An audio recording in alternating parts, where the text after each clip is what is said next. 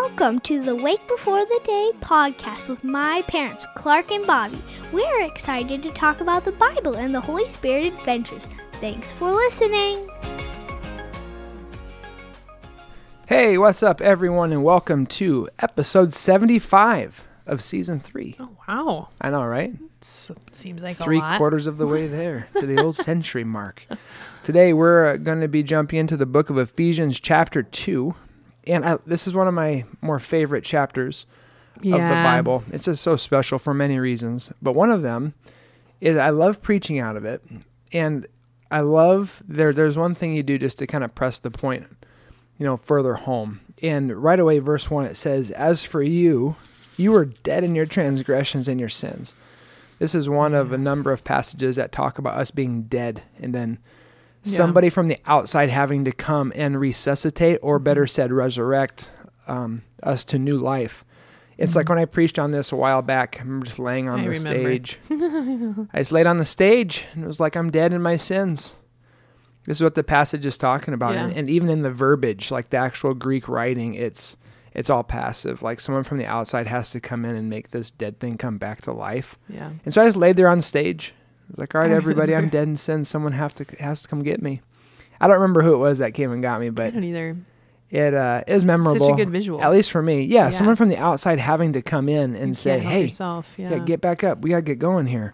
And that's uh, what Paul's saying here, Mhm. just plainly. Like you are dead in sin. Mhm. There's nothing in you that is able to incline you to the things of God Mhm. apart from the work of the Holy Spirit Himself.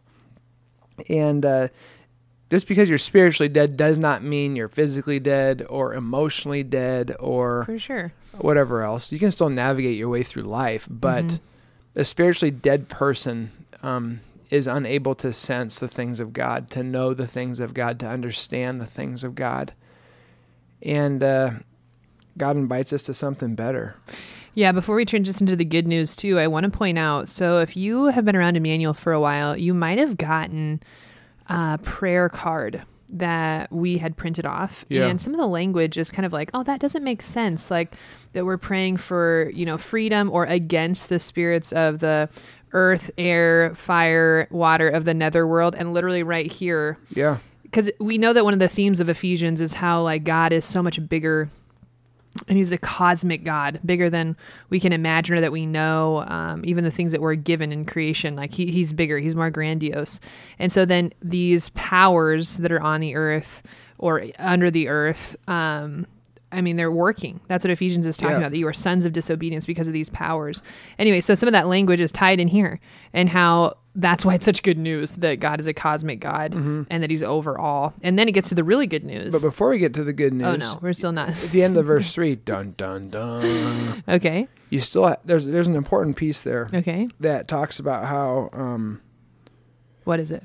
Tell us. verse three, all of us lived among them at one time, gratifying the cravings of our flesh Sure. and following its sinful desires and thoughts. Like the rest, we were by nature deserving of wrath. Hmm. We were by nature deserving of wrath. So if we just talk about who we are before we get to who God is and the good news, Yeah. All of creation is tainted by sin. After Genesis 3, it's every human heart's inclined to sin and not the things of God. Um, creation itself is corrupt and, and wrecked by sin. You know, nature hurts other aspects of nature. Nature hurts Right. humanity. That was not God's intention and design. And so, if God is truly holy and sinless, Yep. and he is blameless, um, I would use the word perfect, then there's no way we can be in relationship with him if Right. we are In our natural dead in state. sin. Yeah. And so we're deserving of wrath. And then it transitions to go, now let's look at Jesus and what Jesus Christ has has done now. And uh, it says, because of his great love for us in verse 4, God, who is rich in mercy, he made us alive with Christ, even when we were dead in transgressions. It is by grace that you have been saved. So even while we were dead, is because of what Christ has done, who is mm-hmm. rich in mercy. He made us alive. The Holy Spirit brought resuscitation, brought mm-hmm. new life, brought resurrection life to us. He mm-hmm. raised us up. And that word grace is so important. It pops up here a, a number of times. And grace is the unmerited, the unearned, the undeserved kindness of God to people who simply don't deserve it. Mm-hmm. That's what grace is. And so when we were dead in our sin, the Lord said, I'm going to save my people. And uh, it was beautiful. And that's the work of Jesus, um, the Holy Spirit, and the plan of the Father.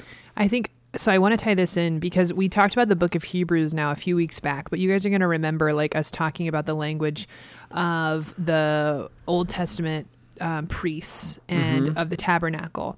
And I want you to think about that right now in Ephesians chapter 2, because what has happened is that right there at the end of cha- uh, verse 9, it says, And this is not your own doing, it is a gift of God. So Clark just defined grace and told you all of that. I want you to think back to the tabernacle because what would happen would you would bring your sacrifice to the tabernacle. And it would be, uh, you know, spotless lamb, Like like the, temple. Yeah. sorry, or, t- or, the, or the temple, yeah. earlier on. And um, they would look over the lamb. They would not look at you. They wouldn't look at me or Clark. They would look at the lamb that you brought and they would see if it was spotless. They would see if it was clean, if it had any defect, if it was limping, if there was anything going on with it, because it was the lamb that covered you. Yeah. And now Paul's talking about this to the church of Ephes- uh, in Ephesus, saying, "This is not your doing. Come under the Lamb." For one time, Jesus did this, and it wasn't anything that you did. It was Him. And then now that it's done, we just accept the gift. Mm-hmm. We be that when God looks at us, He sees Christ. He sees the Lamb. He just like in the temple or the tabernacle, when the priests would look at the Lamb instead of the people, God the Father looks at Jesus Christ the Lamb, and we mm-hmm. just accept the gift. Yeah, and when you do accept that gift, you repent of your sins and you believe in Jesus, it changes your position before Right. the Lord. Yeah. And that's what verse 6 kind of gets at. It says, God raised us up with Christ and has seated us with him in the heavenly realms in Christ Jesus, in order that in the coming ages he might show the incomparable riches of his grace expressed in the Yeah. kindness to us in Christ Jesus. Now, you might be saying, well, PK, I am physically here on earth. I am not seated up in heaven. I am not doing that. Well, what this is talking about here is that one, your citizenship is of heaven now. Right. Like you are marked by Christ. You are marked Yeah. and sealed by the work of the Holy Spirit. That comes later on.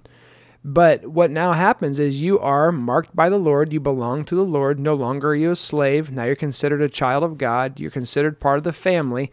And that is your final destination. Right. So we're citizens of heaven. We are seated and raised with Him in a spiritual sense, and one day it will be a physical sense. Mm-hmm. We will be with the Lord, and that's just an awesome gift. So when you get to verses eight through ten, now this is these are verses that are worth memorizing. If you're wondering, hey, like what what should I memorize next? Verses eight, nine, and ten are.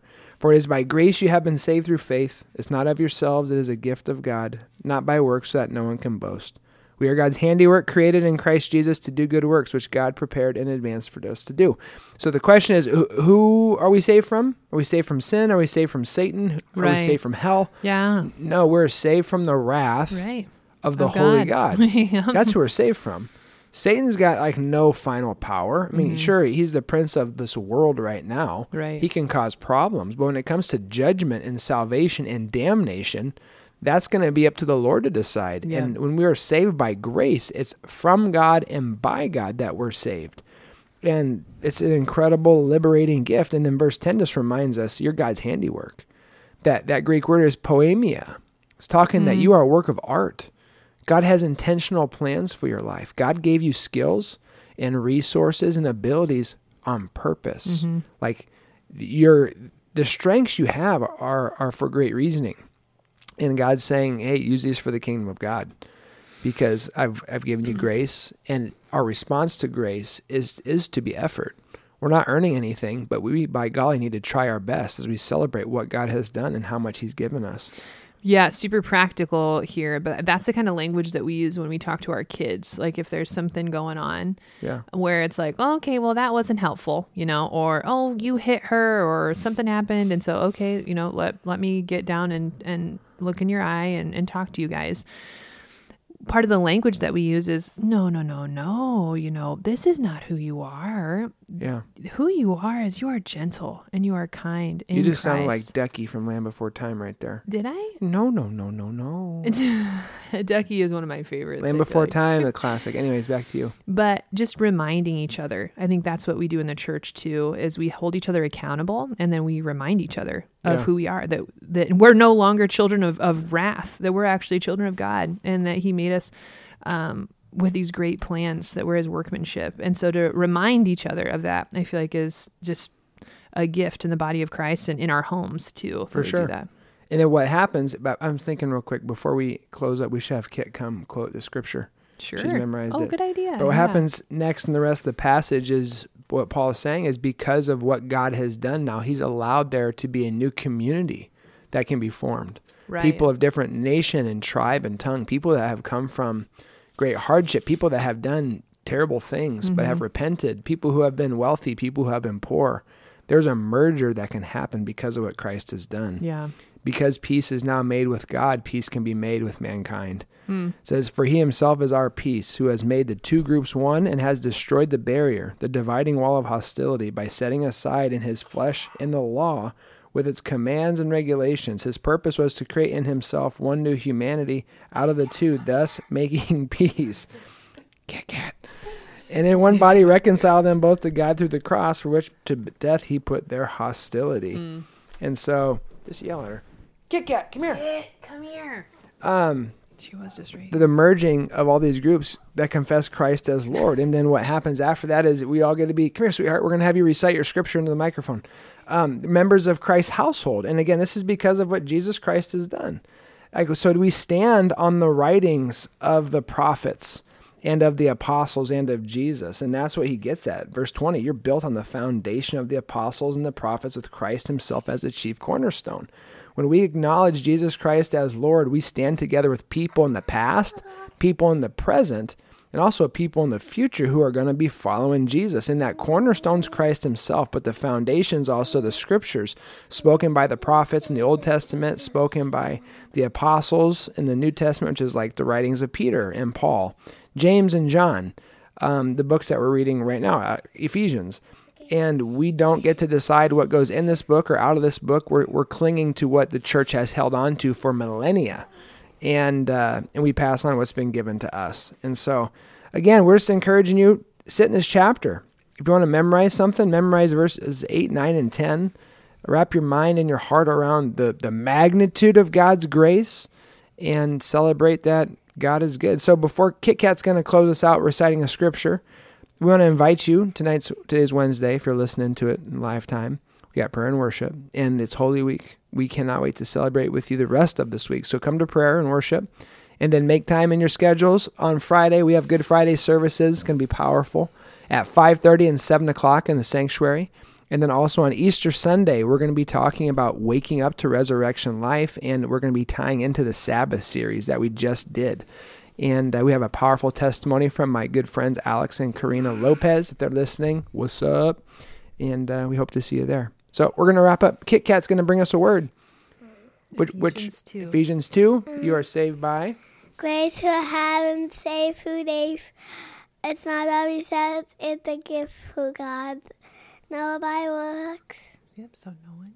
no both, mm-hmm. because we are God's workmanship, who created into Christ Jesus to do good works and prepare to bring us to us to do. Amen. Which God prepared in advance for us to do. Amen. All right, everybody. Thanks for listening and tuning in. And uh, we'll talk to you on Friday. God bless you.